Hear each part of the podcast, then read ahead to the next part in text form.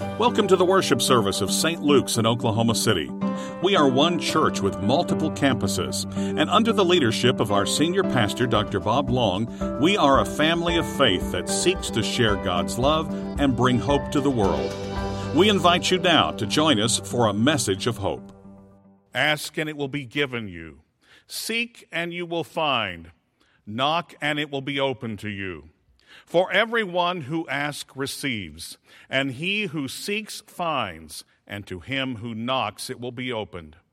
Or what man of you, if his son asks for bread, will give him a stone? Or if he asks for a fish, will give him a serpent? If you then, who are evil, know how to give good gifts to your children, how much more will your Father who is in heaven give good things to those who ask him? So, whatever you wish that men would do to you, do so to them. For this is the law and the prophets. This is the word of the Lord. Thanks be to God.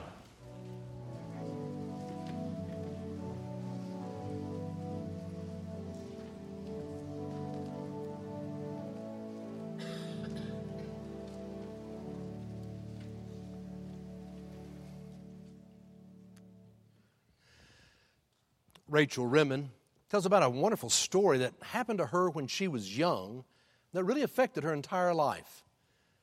She had a friend who came into a trust fund. And part of the requirements of the trust fund was that she give away $120,000 a year to meaningful um, things, me- meaningful charities.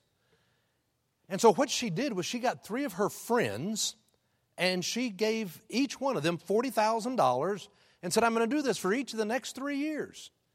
And I want you to find somewhere good to be able to give this money. Well, now, Rachel was one of those friends who was chosen. She was young, she didn't have those kind of assets. The thought that she now had $40,000 to give away that year wherever she wanted to give it, I mean, that was exciting and it changed the way she looked at things. Now, what she found was she, she went to lunch with a friend and they were sitting in one of these restaurants, you know, where they got a long bench and these small, narrow tables and, and a chair on the other side, and they get them all really close together. They call it ambiance. I call it sitting on top of each other. You know, uh, this other couple, these two men, were seated right next to them. They came in. She didn't know their name was Steve and Dave. She would learn that. But it was Steve, you could tell, was very discouraged. And he spoke up and, and he said, Can you believe it? I mean, we're going to finally have to stop doing all the good we have been doing now for years. The two men started talking, and what became obvious was happening was the two of them helped to run a free grief counseling clinic at a hospital that mainly served the poor on the south side of LA. And it was for the purpose of families who had lost a child. You know that when a child dies, there's so much grief, there's so much guilt, there's so much anger that it quite often leads to divorce. And they were trying to provide a support group for families who were going through this difficult time. There was Dave who spoke up and said, Last year we helped 100 families. Exactly, 100 families. What was happening was that the hospital had been acquired by another large corporation, and the space they had been using for free was now going away. They had to rent it. They didn't have the money.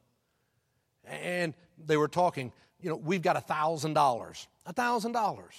We've got to come up with eight grand in two weeks. And that's impossible. Now, listening to them talk, Rachel had worked in that hospital she knew of this program.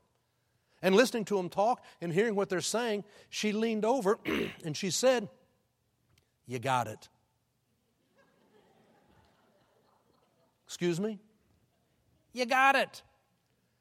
She reached into her purse, she pulled out her checkbook, she wrote $8,000 check, and she handed it to Dave. They were stunned. I mean, stunned. You talk about a grace moment. And Rachel was so happy. She said, That was so much fun. I want to read you how she reflected on that moment. What I realized was if I hadn't had that money, I wouldn't have been eavesdropping. I wouldn't have listened, but I knew that I could help. And so I was listening in a different way. Three years later, when my turn ran out, I was a different person. I didn't have that money anymore, but I had some money. And I had my time and my talent and my efforts. I had something to give. We all have something to give if we listen in a different way. To start listening in a different way, looking for those opportunities to do unto others as you would want it done unto you, to live the golden rule, to have the opportunity to bless life. You have to start listening in a different way. In our scripture lesson this morning, we were reading from the Sermon on the Mount in the book of Matthew.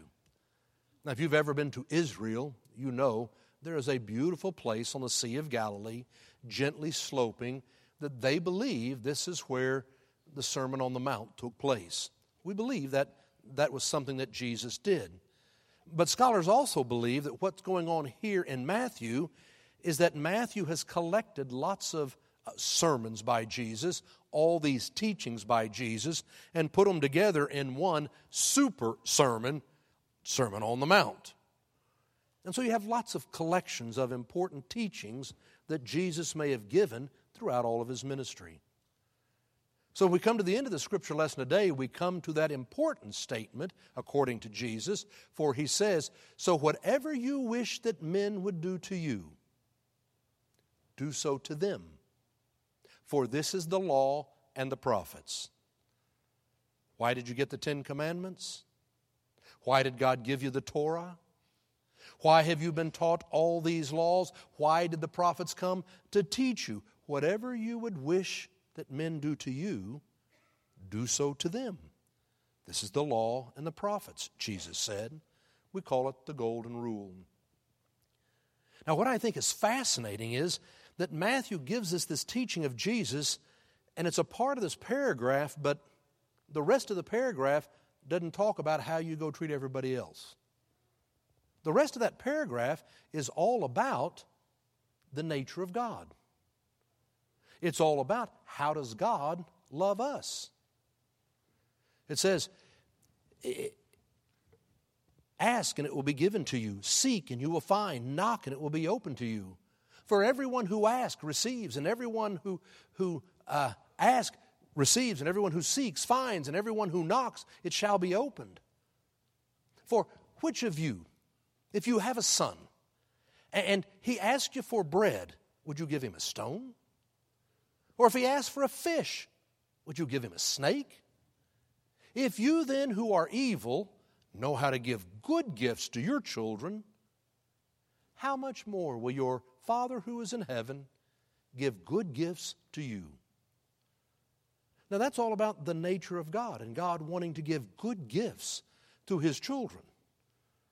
But you know, when I read that passage, I thought, you know, I wish there was one other word that was translated different than evil as he talked about us, if they had maybe used the word imperfect or human, if you who are imperfect, if you who are human, if you know how to give good gifts to your children, the implication is you do give good gifts to your children. You know how to do that. Today is Mother's Day. Today is the day that we want to come and to honor our mothers and to give thanks for them because of the incredible way that they love us. And yet we're able to say, they are not perfect, but you are awesome. And you know how to give good gifts to your children. For if you who are imperfect know how to give good gifts to your children, if your daughter asks you for bread, you wouldn't give her a stone. If your son asked you, Mom, for a fish, you would not give him a snake. You are imperfect, but you know how to give good gifts to your children. Today, you and I come to honor our mothers and to remember how they have gone out of their way to listen differently, to listen to our needs, and to bless us, to care about us. And when you know what it means to be loved by mom, I believe, moms, you're the ones who help us lead into a relationship with God. When you come to know what it means to be loved by mom and to be loved by God, then I believe it sets you in a position to be able to do unto others as you would have them do unto you. To live the golden rule, because you know what it means to be loved. I, was reading a story this past week about two young men, Bert uh, and John Jacobs. Fascinating people. They're older now, but I was reading about when they first started out. They're brothers, and they were the two youngest out of six kids. Six kids. They grew up right outside of Boston, Massachusetts, and the family was poor. I mean, there was eight in the family.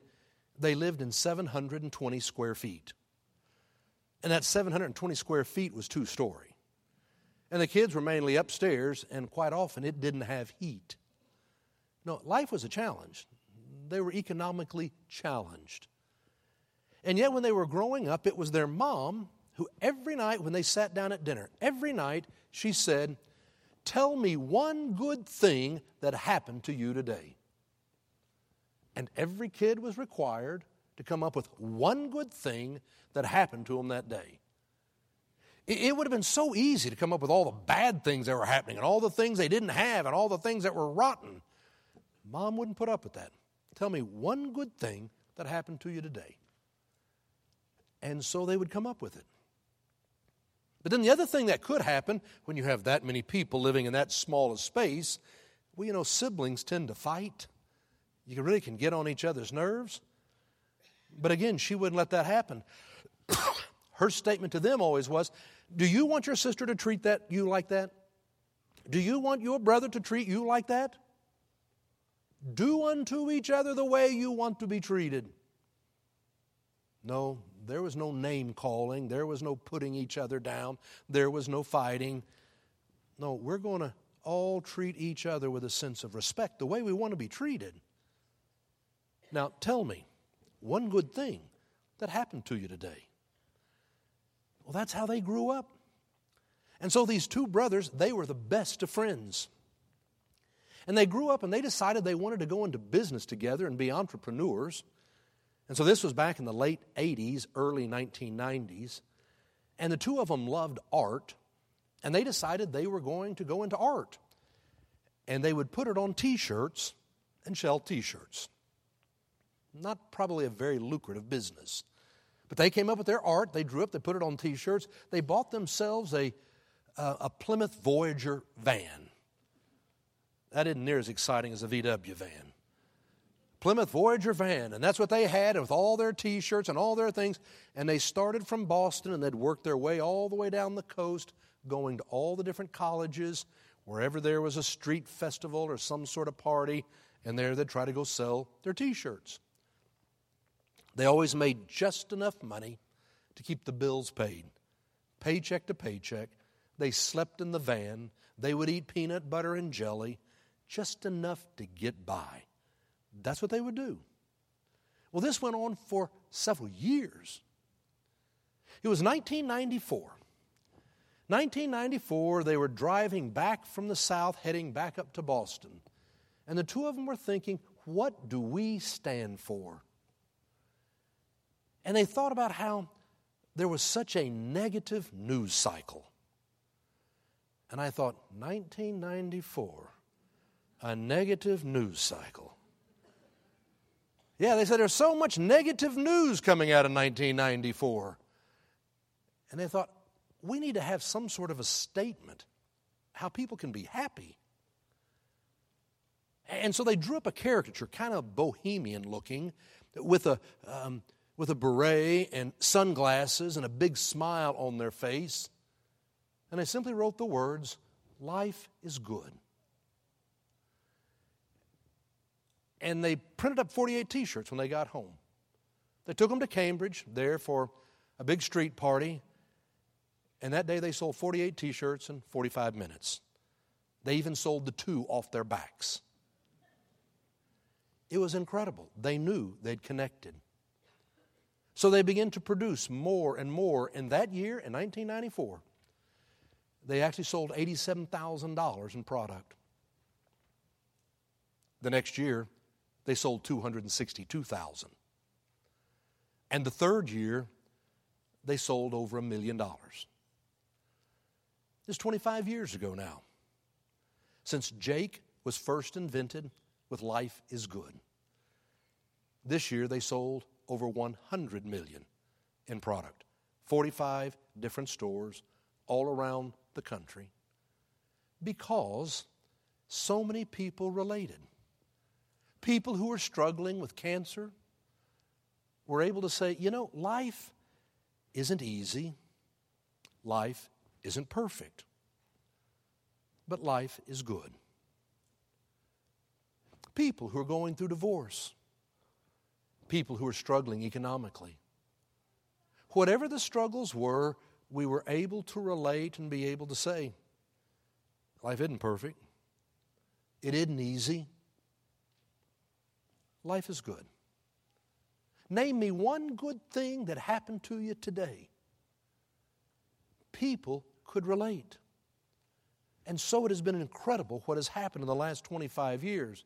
But what I thought was interesting as I was reading this article about their business was that early on they made a decision to take 10% of their profits and create the Life is Good Children's Foundation.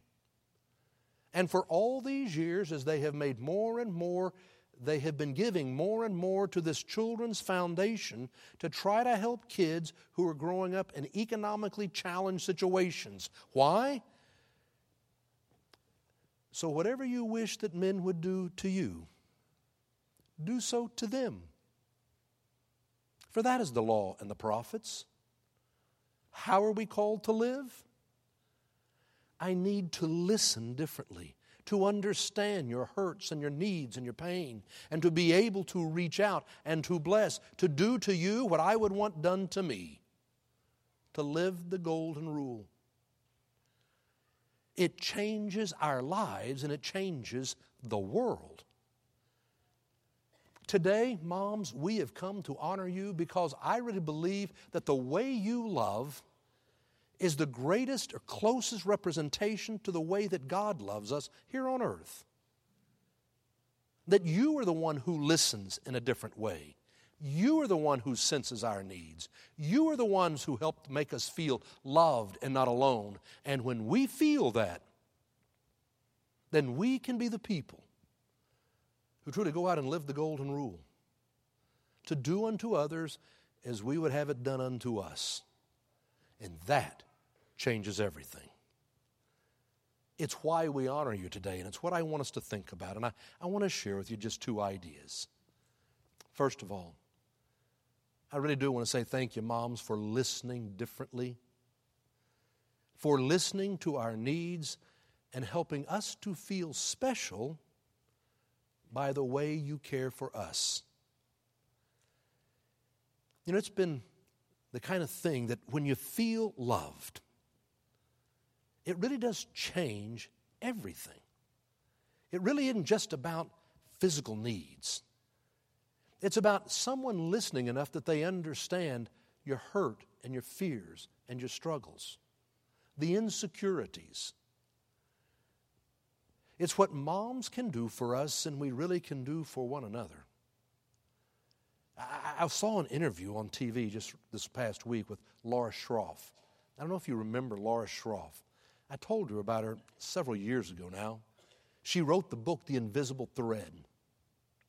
When I saw her being interviewed, she's now in her 60s, and she was talking about how much her life changed forever back in 1986 when she was in her early 30s. It was then that she was actually working as a marketing advertising agent uh, there in New York City. She was walking down the sidewalk back to her office when there was a, a young man, an African American boy, over here on the side, panhandling, asking for money. And he asked her for money. And she never even looked at him, she just walked on by. But she got about a block down the road when she stopped and turned around and looked at him and just stared. And she said, I felt like it was an invisible thread pulling me back. She went back to him and said, Why are you asking for money? He said, Because I'm hungry. I want to eat. She said, How about I take you to McDonald's and I buy you lunch? He said, That'd be great. Can I have a hamburger? Yes. Can I have fries? Yes. Can I have a chocolate shake? You can have anything you want. She took him to McDonald's and they went in. He ordered lots and he scarfed it down. And in the meantime, they talked and, and she learned some about him. His name was Maurice. He was 11 years old. He lived right near there. She shared a little bit about herself. They had a lovely lunch that Monday and she went on to work. It was a few days later, though, she started thinking she really wanted to see Maurice again. So she went back out on the streets around noon to be looking for him, and there she found him. He was still there, panhandling, asking for money. And she said, Why don't we go to lunch at McDonald's? It was a Monday. They went back to lunch at McDonald's on Monday. Little did they know they would eat lunch together at McDonald's for the next 150 Mondays in a row. And 30 years later, they are still the closest of friends. Maurice's life is incredibly different married, children, education, job. It started lunch at McDonald's at 11. What he started sharing was he lived right near there. His mom, she was on crack. Everybody was doing drugs. Nobody in the family had a job. He had never seen people go have a job before. No, they all just lived together. It was mean, it was dysfunctional. And the reason he was on the street, he literally would starve to death. In 1986, there was no such thing as the free lunch at school. He had to beg or he would starve. And so, as Laura got to know him and they're having lunch, she finally said one day, What do you do the rest of the time? Well, that's why I got to beg or I'm going to go hungry. And she said, Look, I'm going to give you lunch money. I'm going to give you lunch money so that every day you can buy lunch at school. You're going to have to manage the money. Or, if you want, we can go to the grocery store and I will let you pick out what you want to eat. I'll fix you lunch. I'll leave it for you at the front desk there in our building, and you can pick it up on your way to school. And he said, You'd fix me lunch? Yes, if that's what you want. But why wouldn't you just take the money? You can buy anything you want. And Maurice said, When I go to school and I see these kids who bring their lunch in a brown paper bag, I know that somebody loved them enough to make them lunch.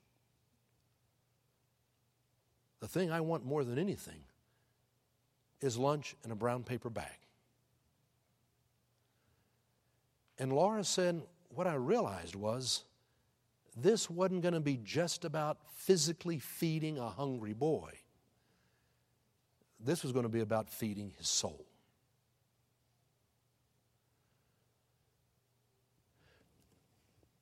Moms, you listen in a different way. To understand our hurts and our fears and our insecurities and when we discover how you love us in spite of all of our imperfections, it changes us. It changes us because we know what it means to be loved. And I believe it's that kind of relationship that leads your children into a relationship with Almighty God. To discover what it means to be loved unconditionally by God. And when you know what it means to be loved by God, when you feel loved and you are not alone in this world, it changes everything. Which is, secondly, that's what I believe enables us to go do unto others as we want done unto us, to live the golden rule. You know, there's an old statement that says, hurt people hurt people. Hurt people, they tend to hurt people. But people who know what it means to be loved tend to be the people who love. It's not that life is easy or life is perfect, but you're able to affirm life is still good. And if you know that life is good because of the love of Almighty God for you, the love of a mother for you, then you are able to go out and to love others. Whatever you would wish that men would do so to you, you do so to others. That's the law and the prophets. To live the commandment that Christ calls us to. What a difference that would make in our lives. What a difference it would make in the world. You know, this week I'm going to take a group of 25 to 30 year olds from our church and we're going to Washington, D.C. We're going to go to D.C. and we're going to go to the Museum of the Bible. We're going to talk about our faith. And then we're going to go to the Holocaust Museum. And then we're going to go to the African American Museum. And then we're going to wind up going to the National Cathedral. And we're going to wind up ending at the Lincoln Memorial. We're going to talk about social justice and what has gone on in our country and what goes on around the world, and how often in our world and our country we do not live by the golden rule. Whatever you wish that men would do unto you, do unto others. No, if we lived by that, how different history would be. You know, you think about if we lived by the golden rule, how different would Washington, D.C. be? Oh, my goodness. You remember as Coach Tom Osborne from Nebraska, after he was elected to Congress, I heard him talk and say, Nobody in Washington knows the golden rule. Now, before we throw our politicians under the bus, though, let's ask them about ourselves. How do we live at our office? How do we live at our school? How do we live in our church? How do we live in our home? Is our first commitment to the golden rule? To do unto others as we would want them to do unto us? Is that really what motivates us and our standard? Jesus said, on this depends all the law and all the prophets. He must have thought it was mighty important. I find that you and I can do that easier if we know what it means to be loved by God, to be loved by you, Mom. You have the power to change our lives and to change the world if we would make a commitment to that standard. The golden rule. Kent Nerburn was a taxi driver up in Minneapolis, Minnesota. And he was one of these really good guys. He was a man of faith, a man of compassion. But he tells about how one night he got a call from dispatch giving him a address to go pick up a, a ride. It was an address. It was in a, an okay part of town. It wasn't great, but it was a poor part of town. It was 2 a.m. And when he arrived, I mean, there was no one out front. There was front of a fourplex. And he knew that many of his friends, whenever they came up to something like that, and, and it's in the middle of the night, they'd honk the horn. You wait a couple minutes. If nobody shows up, then you're out of there. But Kent knew that if somebody was calling for a ride at that time, somebody needed a ride. Was it maybe that somebody realized, you know, I, I can't drive home? I've done a little too much partying? Is it because maybe two people had had a fight and somebody needs to leave? He knew somebody needed to ride home, so he went up to the door and knocked on the door. And the door opened, and there was this older lady. She did not look well, but when he glanced into the apartment, it was so strange. It was like no one was living there. I mean, there was no pictures on the walls, there was no clocks hanging, There were a few boxes that were packed up. All the furniture had sheets on it. There was a suitcase by the door. And she said, Would you carry my suitcase, please? He picked up her suitcase, took it out to the taxi, came back for her. She looked like she would need someone to steady her as she came down the steps, and she got into the taxi. She gave him an address and said, That's where I need to go. As they started to go, then she spoke up and said, Could I ask a favor? Before we go there, could we drive through downtown? There's a couple things I'd like to see. And Kent said, You know, that's not going to be the shortest route. And if we do that, it's going to be extra. I know, I understand, but there's some things I want to see. Then she started opening up. She explained that her husband had passed away a while back. They had no children, they had no relatives. And now the doctor had told her that her health was declining. She was very ill, and it was time to go to a hospice. That was the address. She wanted to go downtown just to see a few things. Kent said absolutely, and without her realizing it, he reached up and he turned off the meter. He went to the address she gave downtown. They pulled up in front of this big building, and she said, That's where I was an elevator operator years ago as a young woman. My first job ever was right there. He gave him another address. He drove kind of on the outskirts of town in front of a little house, and she said, That was our first home. That's where we were married, it's where we lived. So many good memories there. She gave him another address. They drove and pulled up. It's a big furniture store. And she said, That didn't used to be a furniture store, that was a ballroom. And that's where I used to go dance. She gave him another address. They pulled up. It was a street corner. And they pulled up and stopped, and she just stared out the window into the night in silence for a good while until finally she said, Okay. They went to another spot and another. It went on almost two hours. The sun was starting to come up. She had really grown tired, and she said, I, I think it's time to go. And so they headed on to the address. When he got there, he pulled up underneath the porte cochere. It was a hospice. Immediately, two nurses came out the doors with a wheelchair. They obviously had been expecting her. He jumped out of the taxi and went around behind and to get her suitcase out and to help get her out and into the wheelchair. And as she did, she said, So, how much do I owe you? Then he said, You don't owe me anything.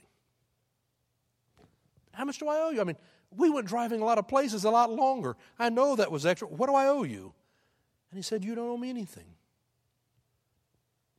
And she said, Why? And Kent said, Well, I try to treat all my passengers as I hope someone would treat my mother. And without even thinking, he leaned down and hugged her and he felt her tears running down on his cheek. And she just said, Thank you for the joy tonight. They turned and they took her into the hospice. The doors closed behind, and he knew that the doors were closing on a life. He didn't want any more fares that night. He was just very grateful that he had gotten that dispatch and not some cabbie who was anxious to get off work and was angry and crabby. No, he went and pulled over somewhere and just stopped to think because he was grateful. Grateful that he had gotten that call because it had done so much to bless him. And it had given him the opportunity to treat a passenger the way he hoped someone would treat his mother. Moms, we want to honor you today for the way that you listen different, the way that you love us, and help us to know that we are special. And the way that we honor you, well, I hope you will join with me. I hope you will join with me today in making a commitment. Not for someday, but for today. To make a commitment that you and I will seek to live by the standard of the Golden Rule. For Jesus said, Whatever you wish that men would do to you, do so to them. For that is the law and the prophets. It is the standard by which we live.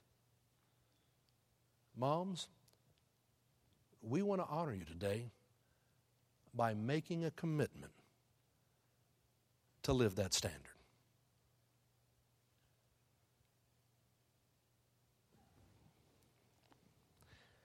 It's in the name of the Father, and the Son, and the Holy Spirit.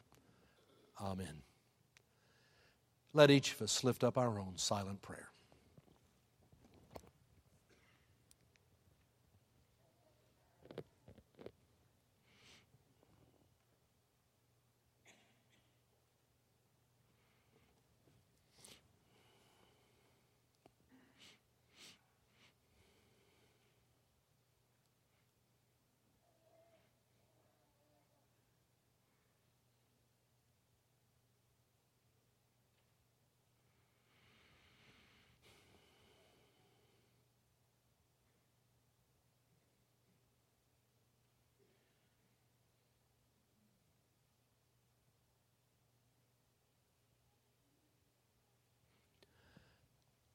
Amen. You've been watching the worship service of St. Luke's United Methodist Church in Oklahoma City. We are one church with multiple campuses. Learn all about St. Luke's different services and programs on our website, stlukesokc.org. We trust that you will experience God's love and hope throughout this week.